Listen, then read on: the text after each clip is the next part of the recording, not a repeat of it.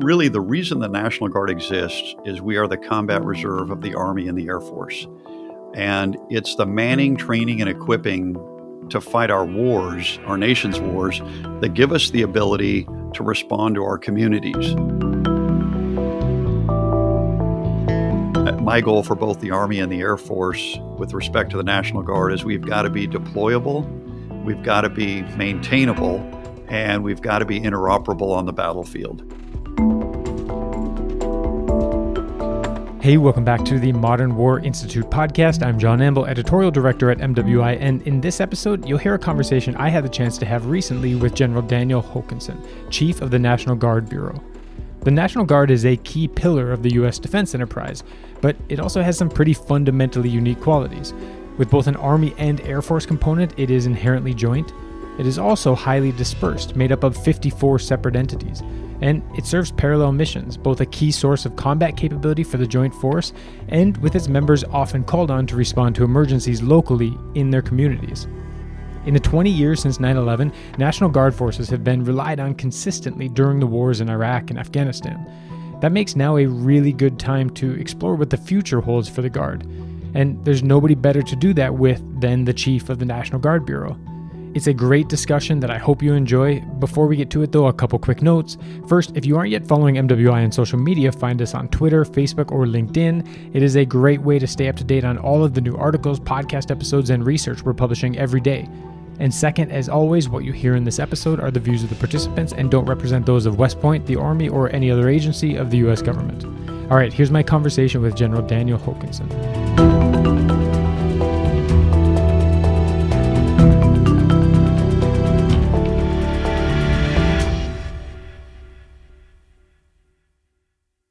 Sir, thank you so much for joining me for this episode of the Modern War Institute podcast. Hey, thank you, John. Great opportunity to be with you guys today. So, you are the chief of the National Guard Bureau. We're going to talk about some issues that are, I think, really important to the National Guard. Um, but to sort of set the context for that conversation, can you give listeners uh, a little bit of a sense of what your role as uh, the chief of the National Guard Bureau entails? Okay. So, John, thank you for that question. So, when you look at the chief of the National Guard Bureau, I'm really there as a member of the Joint Chiefs of Staff to represent the non federalized National Guard. And so those are folks that are in a Title 32 status. So if you look at the 445,000 people in both the Army and the Air National Guard, they're in all 50 states, three territories, and the District of Columbia. But on a day to day basis, they fall under the command and control of their governors, which is usually delegated down through their adjutants general. And as the chief, I do not constitutionally have command and control over them. But what I do is I do represent them, all 445,000. And especially for those that are not mobilized. So, like on a day today, we've got 59,000 mobilized.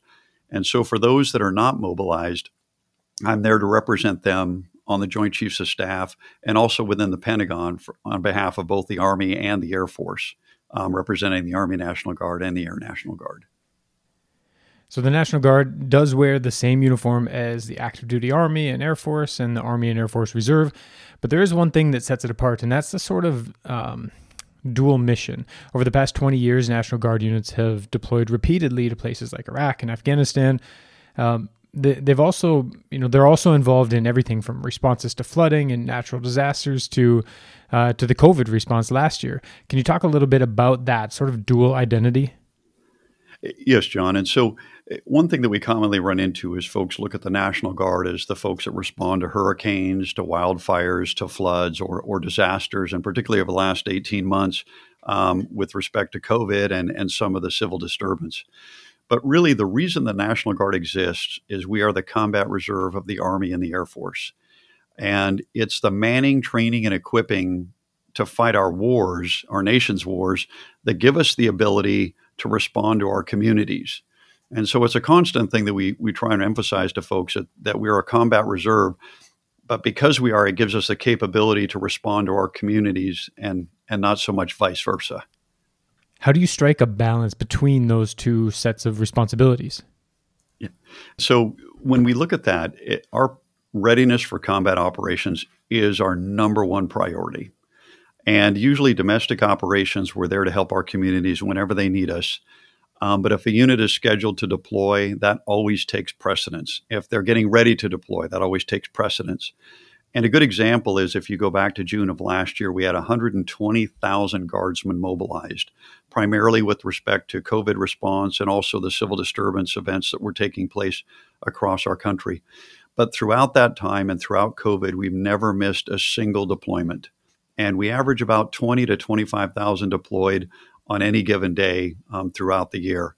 And so we made sure that we fenced those units, that they got their training, um, they were there when they were needed, and they got downrange to perform their missions. So I'd like to ask, you know, what effects has 20 years of, of uh, rapid operational tempo, busy deployment schedule, and, and frankly, pretty heavy reliance on, uh, on the National Guard had on the Guard?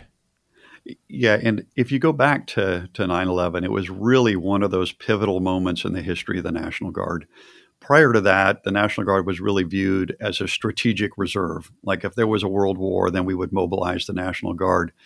Um, but over the past 20 years, we've realized the reliance on the National Guard, and we went from a strategic reserve to really an operational reserve.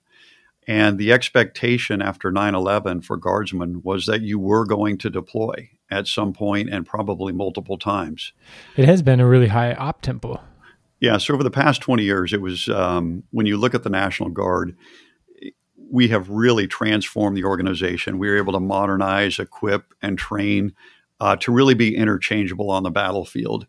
And what we would tell folks is when you're in Iraq or Afghanistan or anywhere deployed downrange, our name tape says U.S. Army or U.S. Air Force. It, it doesn't say National Guard. And the expectation is we would do exactly what all of our active counterparts would do. And so we made sure that we were trained and equipped to do everything that we were asked to do. And I think we were extremely successful. If you look over the past 20 years, we've had over a million um, folks mobilize and deploy into either Iraq and Afghanistan. And sadly, as well, we had a, a lot of fatalities over there um, for soldiers and airmen that were, were doing what our nation asked them to do alongside their active and reserve counterparts. With the with the joint force really in a multi-year period of transformation um, transformation in many senses adopting new concepts and doctrine adapting to a new uh, strategic environment planning for uh, for new pacing threats.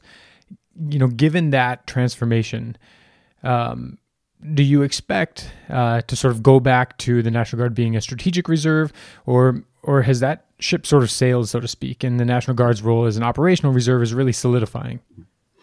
Yeah, I would agree that the ship has kind of sailed on that. Um, when you look at the National Guard, so we're 39% of the Army's operational forces, we're 30% of the Air Force's operational forces, and we're actually 20% of the entire joint force. And so when you look at the demands on on the Department of Defense and our military resources, it just makes sense that the National Guard is there to continue as an operational reserve. Uh, number one, so that we make sure that our formations are man trained and equipped to do whatever our nation asks, but also to help reduce the, the pers tempo and op tempo on the active component. And when you look at where we are today, I mean, the expectation, as I mentioned earlier, is that when somebody comes in the guard, they expect to deploy. And they know that that's part of the system now. The the armed services have sort of coalesced around this idea that uh, future warfare uh, will be multi-domain or or all domain depending on which services parlance uh, we're using. Does the National Guard have uh, you know sort of a built-in advantage here, given both the Army and Air Force components of the Guard, where jointness kind of comes a bit naturally? Yeah, it is a great jointness there, especially when you look at the state level, because they've, and previously I was the adjutant general for Oregon. So each state has an adjutant general, really a two star in charge of the National Guard. And while I was there, I had command of a Army Brigade combat team. I also had another Army separate brigade, but I also had two fighter wings, uh, one up in Portland, Oregon, and one down in Klamath Falls, Oregon. And so inherently, you know, we have to man train and equip all of those units. And so you do develop a, a great appreciation for joint operations really within the state. But one thing that that's often overlooked is if you look at our state partnership program, and that's where we have a state that will pair with a foreign country. And in the current National Guard today, we've got 83 of those partnerships. And so it helps develop a long term relationship with those countries where our officers and soldiers and airmen will do joint training events, or they will come to the United States, or we'll go to their country. And the example I would use as an adjutant general is we have a partnership with Bangladesh and Vietnam. And so we would do training exchanges. And so not only do we work in a joint environment, but we also worked in an environment with partners and allies where we help develop those relationships. And then, as you mentioned from the start, really, when you look at the local community response, you know, we're working with state emergency managers, local first responders, um, with FEMA and a lot of other organizations. So you get a, a, very broad spectrum of relationships and the ability to work with different organizations, which I think is extremely helpful. Yeah, I, I had the chance to be in uh, be in Ukraine a few weeks ago uh, on Independence Day. Um, we went and, and, and, saw the parade. It was massive uh, in Kiev. Uh, there were thousands upon thousands of people lining the streets. Um, you know, the military rolled out every piece of equipment. They had vehicles, um, 152 millimeter artillery pieces, T-64 tanks, T-72 tanks. I think I even saw a T-84 tank. Uh, the crowd was excited, but I will tell you that you know the loudest cheer that I heard was when a group of U.S. soldiers marched by. Uh, they were National Guard soldiers. Yeah, absolutely, and in that case, that's the relationship with the California National Guard. And I would tell you, their Adjutant General Dave Baldwin is is one of the most favorite people in Ukraine. Um, and then the ability to be there and train with them and also have that day to day connection and partnership um, is really helpful. And, you know, not only to Ukraine, but also for us because it gives us a chance to operate in a different environment. And for a lot of our soldiers and airmen, they learn from, you know, their counterparts just as much as they learn from us. And what we find is because our, our guardsmen tend to, t- tend to stay in units for a longer period of time, they develop relationships at the junior officer and NCO level that will continue for 10, 15, and in some cases 20 years, so that the future leaders of these organizations have long term relationships with a lot of the future leaders within the National Guard. That is a great point about the uh, the relationships with partners that are enabled by the length of time, you know, which is comparatively longer than their active duty counterparts. That National Guard soldiers stay with the same units. Um, you know, given that that longer length of time, um, you know beyond the relationships that, that that enables can you discern an impact on say you know things like institutional memory unit cohesion and so forth? It, it's actually really important. Um, and i would say as a brigade commander um, i knew my battalion commanders and actually a lot of the company commanders for years. And we had seen them grow up. And when you can evaluate somebody's potential and performance over a series of time you know what their strengths or weaknesses are and then in this case, when we went into a combat environment, you knew those individuals that were really going to stand out, um, the people that you needed to put in the most difficult situations. And it really helps us because of the duration and the time at which you know these folks. The state partnership program, you know, as you mentioned, is really about relationships. And that's it's actually sort of a theme that i think underwrites how the national guard functions. You have relationships with foreign partners through the state partnership program uh, relationships with the active component which is which is critical and relationships between the national guard in each of the states dc uh, and the three territories that have national guard units. You know effectively it's it's you know 50 plus separate forces. Can you talk about the relationships between those separate entities so I would just tell you, it's a great relationship. And so every Thursday, I speak with all of the adjutants general. And what we do is we share things that we're learning from each other or also issues or concerns. Um, but I would tell you so if you go back to January 6th, um, when we had the, uh, the issue at the Capitol, and so I reached out to all 54 National Guards, and every single one sent either soldiers or airmen to, to Washington, D.C., to include Guam and Alaska. And in a matter of about 13 days, we mobilized and deployed 26,000 guardsmen to our nation's capital. And if you go back to just last week um, with Hurricane Ida when it hit Louisiana, um, the Louisiana National Guard, their main unit, the 256 Infantry Brigade Combat Team, is currently deployed overseas. So their largest formation is gone. But prior to hurricane season, we would get together, identify what shortages may be prevalent in any of those states, and states volunteer forces to fill those gaps. So when I was there last week, we had 15 states that were down there helping out Louisiana.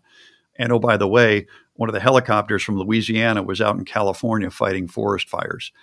So I would say it's it's a very collegial relationship um, between the states, and they use what's called an emergency management assistance compact, to where they can request support from another state, and we I can't think of a time where we haven't been able to fill any of those requests. You mentioned January 6th and, and what happened at the Capitol. Um, all 54 states and territories, as you said, sent National Guardsmen. Was that deliberate? Um, was there some advantage compared to, say, just mobilizing a lot more service members from a few states? Yes, and so that was a request that we had, and I worked very closely at the time uh, with Secretary of the Army McCarthy, and um, due to the to the way it's structured, the chain of command within the DC National Guard, it fell to the Secretary of the Army at the time, and, and still does today. And so his request was to get National Guard forces as many as we could, and the number continued to grow over time, and we continued to ask for support. And all 54, they met every single request until we got exactly where they where they wanted us to be you know that's unique uh, compared to the active component or even or even the army or air force reserve. It's unique to the national guard that it is a request as yeah. you said. Um, how does that work in practice? So under that case what they would do is the uh, the the governor from the state that was sending forces would sign a memorandum uh, with the DC National Guard that those soldier would would fall under take on of the adjutant general, or this case, the commanding general of the DC National Guard, which was Major General Will Walker at the time. Now, the governors still retained command and control, so they could withdraw them at any time if they felt the need to. Uh, but while they were there, they fell under the uh, the commanding general of the DC National Guard. So, if I can circle back to relationships, there's another one that I want to ask you about, um, and that is the relationship between the National Guard and the active component. You know, as many as many listeners, I'm sure, are aware. Um, in the Army, all non active combat units are in the National Guard, whereas certain combat support and combat service support capabilities um, reside, I guess, in, in the Army Reserve. I deployed with a reserve unit. It was a PSYOP detachment, a relatively small formation. Uh, we were general support to a brigade combat team. And it was sort of okay that the first time we met the unit we worked with was in country. Uh, but if you have an entire National Guard BCT and they're going to deploy, work alongside active duty BCTs, playing the same role in a campaign plan as those active BCTs. You know, how do you keep uh, an ongoing relationship so that a National Guard unit can be, well, I guess, cohesively integrated operationally uh, into the total Army?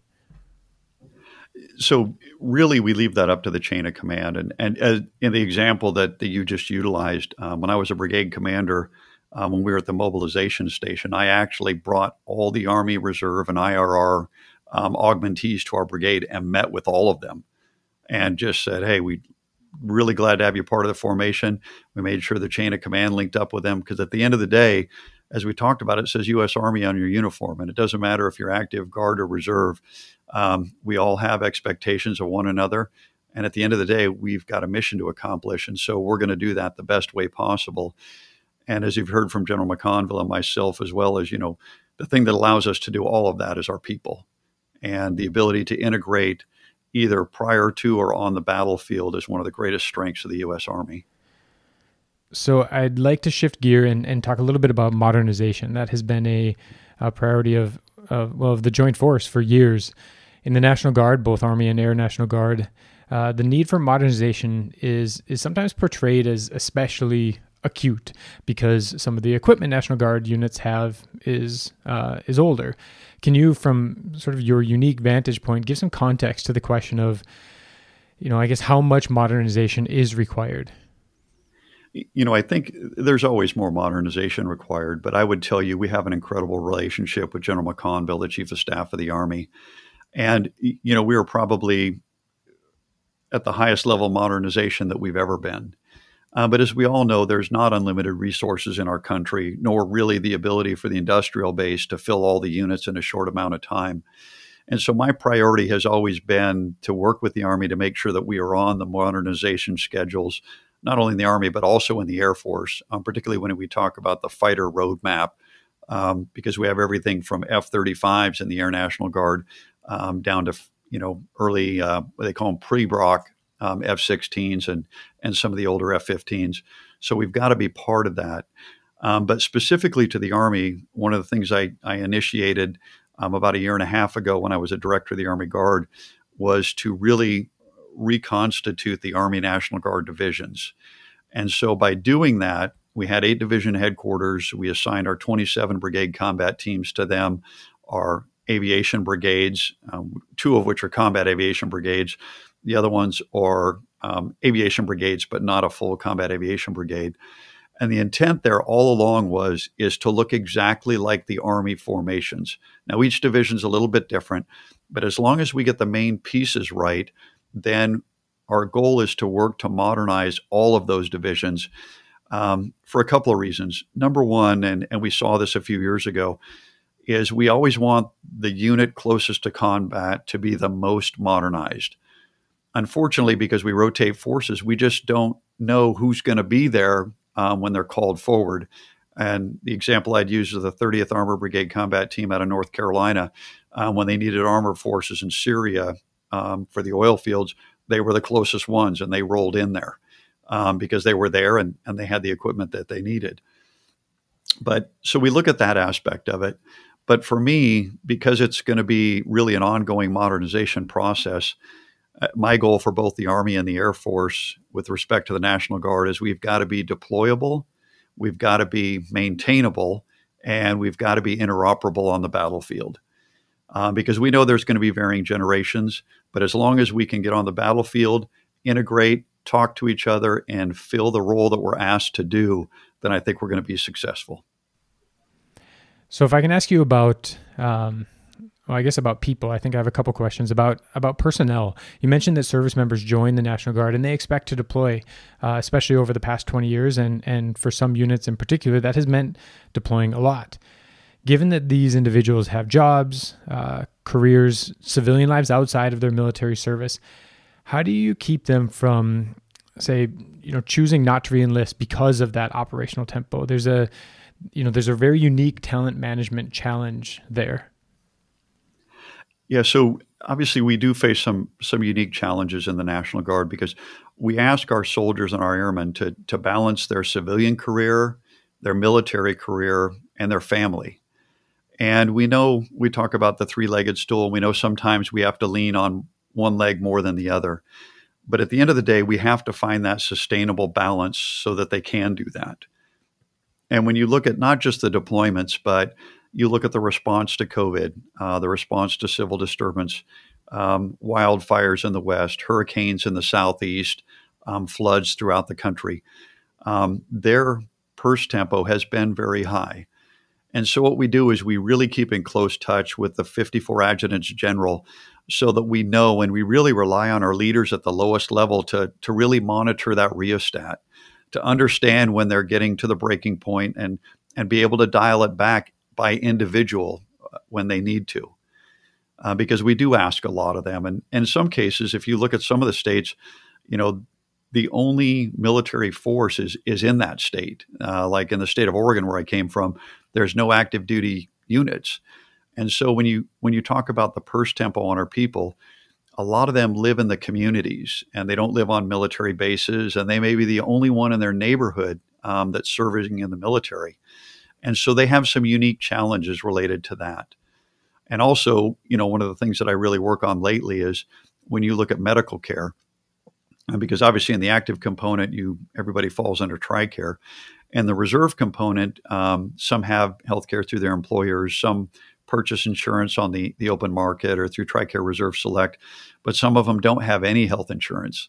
And so those are things like that we're trying to work with the states with and, and with Congress um, to find a solution so that we do everything we can to make sure that our folks are ready for no matter what we ask them to do.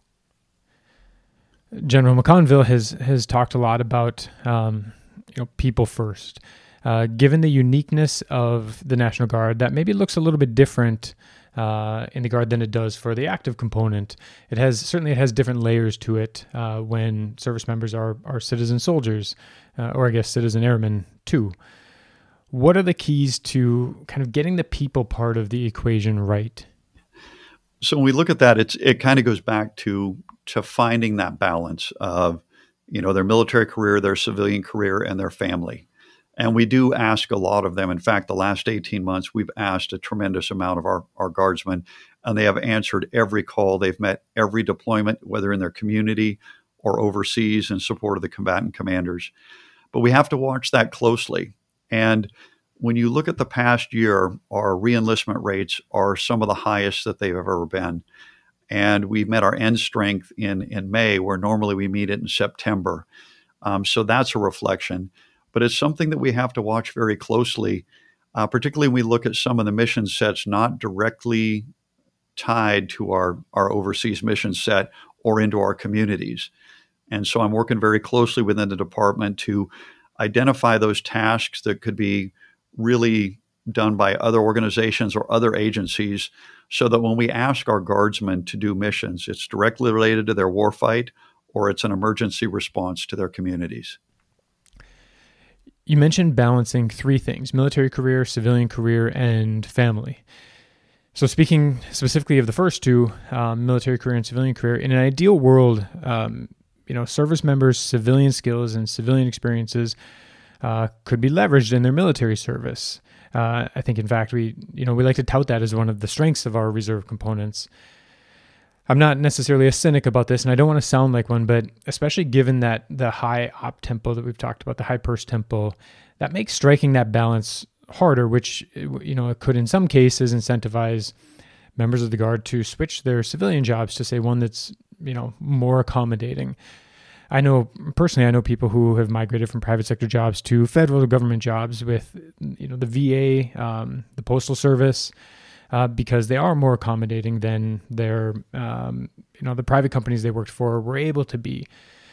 Those are you know I know it's just a couple of anecdotes, and I certainly am not suggesting that they're definitely you know representative. Uh, but how do we keep that idea of leveraging civilian experience in service members' military service from being, I guess, more aspirational than reality and you know, I guess to put a finer point on it, how do we, how can we kind of bring people in who have valuable experience outside the military and then keep them gaining that experience while they're in the guard?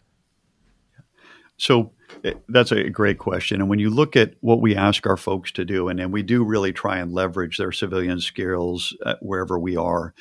And so what we do is we work very closely with the employers. And as I mentioned before, you know, it really comes down to first line leaders understanding where their soldiers or airmen work and the demands on that.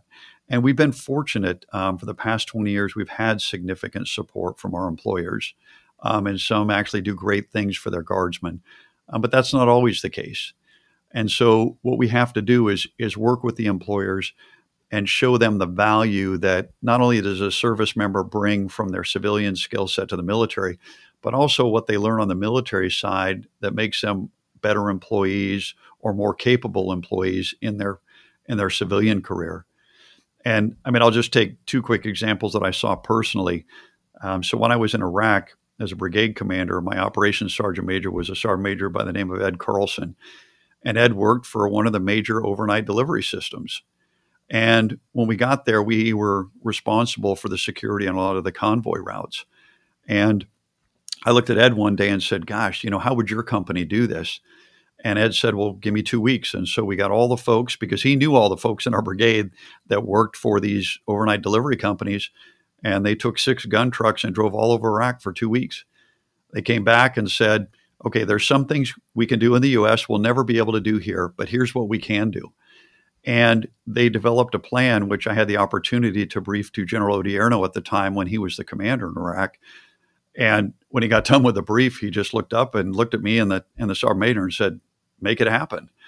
And just utilizing that experience, we were able to reduce the number of convoys on the road, the duration they were on the road, and we also looked more at just-in-time resupply as opposed to making sure everything on the base was green when it didn't really need to be. And we think that had a, a significant impact on the risk that we we imparted on all of our crews as they as they went out.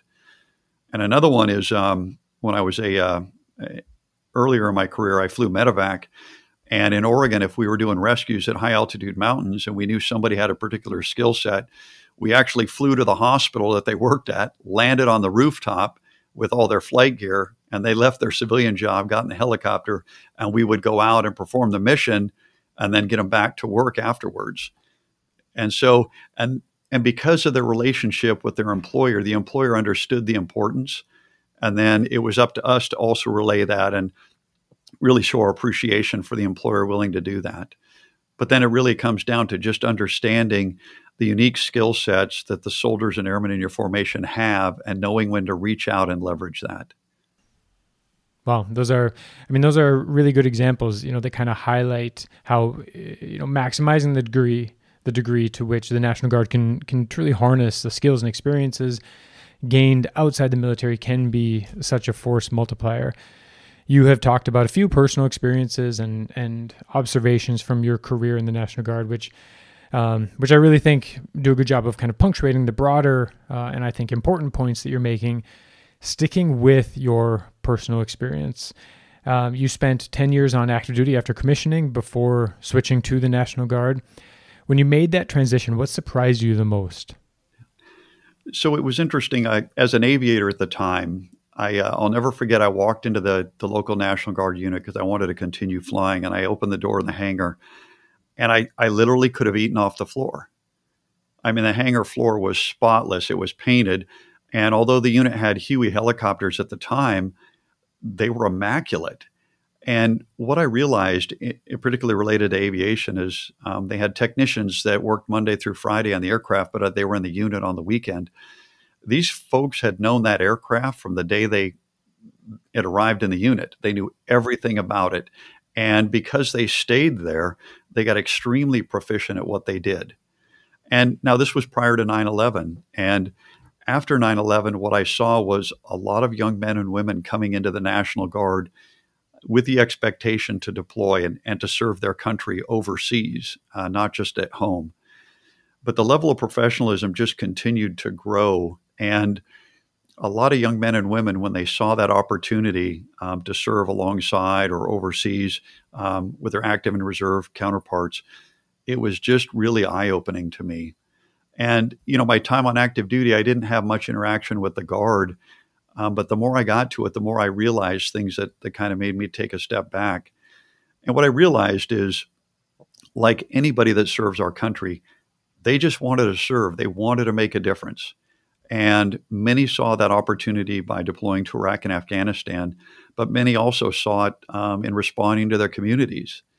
And as I mentioned, I was in uh, Louisiana last week and I saw three young privates from the Kansas National Guard that were down there. And even though they had masks on, I could see the smile on their face. And it was the first time they actually had left the state of Kansas and they were there um, helping hound out food and water in downtown New Orleans. And just the uh, the eagerness and the happiness to make a difference wherever they were was just something that was super impressive to me. How much has the National Guard changed uh, in your time in the Guard? Twenty five years, if I'm not if I'm not mistaken. I think it has changed significantly from from what I have seen because when you look at where we are today, every single soldier and airman in the National Guard either came in after 9/11 or either reenlisted or committed to serve as an officer after that. And so everybody here in our formations now knows what that expectation is. And I just see the level of professionalism increase over time at, at every level. And on the Air Guard side, if you, you know, unique to them, about 30% of the Air National Guard is full time, but they still meet the same readiness requirements as their active duty counterparts. Our fighter squadrons have the same requirements as active duty. On the Army, it's a little bit different because we we're not base centric, uh, and about 16% of our force is full time. But the ability for us to now train not only at the company and battalion level, but as brigade combat teams and having those brigade combat teams, combat aviation brigades, maneuver um, enhancement brigades to be assigned to a division, we're now building that large scale combat operations understanding from the company level all the way up to the division level. Well, to I guess to wrap up, I kind of want to hand the floor over to you, so to speak. Um, we have a pretty broad and you know I would say diverse listener base. We've got military and non-military listeners. Uh, among the military listeners, active and reserve component. Is there anything that you would uh, like to communicate uh, to, I guess, especially our military listeners, and, and maybe specifically to those serving in the National Guard? You know, it's the same message I take everywhere, John. It's and I I cannot thank them enough. Uh, when you look at what we ask them to do and their ability to always stand up and do it, it is it's truly incredible. And I'm I'm that guy that gets to walk in uh, as a member of the Joint Chiefs of Staff and in the Pentagon and represent all the great things that they do every single day. And you know, I would also say to our to the active and, and other folks that, you know, if you do decide to leave the active component, you know, we would love to have you in the National Guard. Um, you bring that level of experience, you make our organization better, and it gives us a chance to show others, you know, what the National Guard is all about. And for many of us, we come in because we want to serve, we want to make a difference, and obviously, just like all components of the Army and the Air Force, you know, we we help provide that opportunity. Well, sir, I think we are going to uh, leave it there. You know, the National Guard is really this, I think, critical component of our defense enterprise, and yet, especially for those who don't have firsthand experience with it, it can sometimes be a little opaque. Uh, so I think listeners will really appreciate the opportunity to hear from you, the Chief of the National Guard Bureau. So so thank you once again for coming on the podcast. Well, thank you for the opportunity. I, I really appreciate it. Um, we've, uh, we've got a lot of great folks out there doing wonderful things, and we're just trying to do our part like everybody else. All right, sir. Thank you.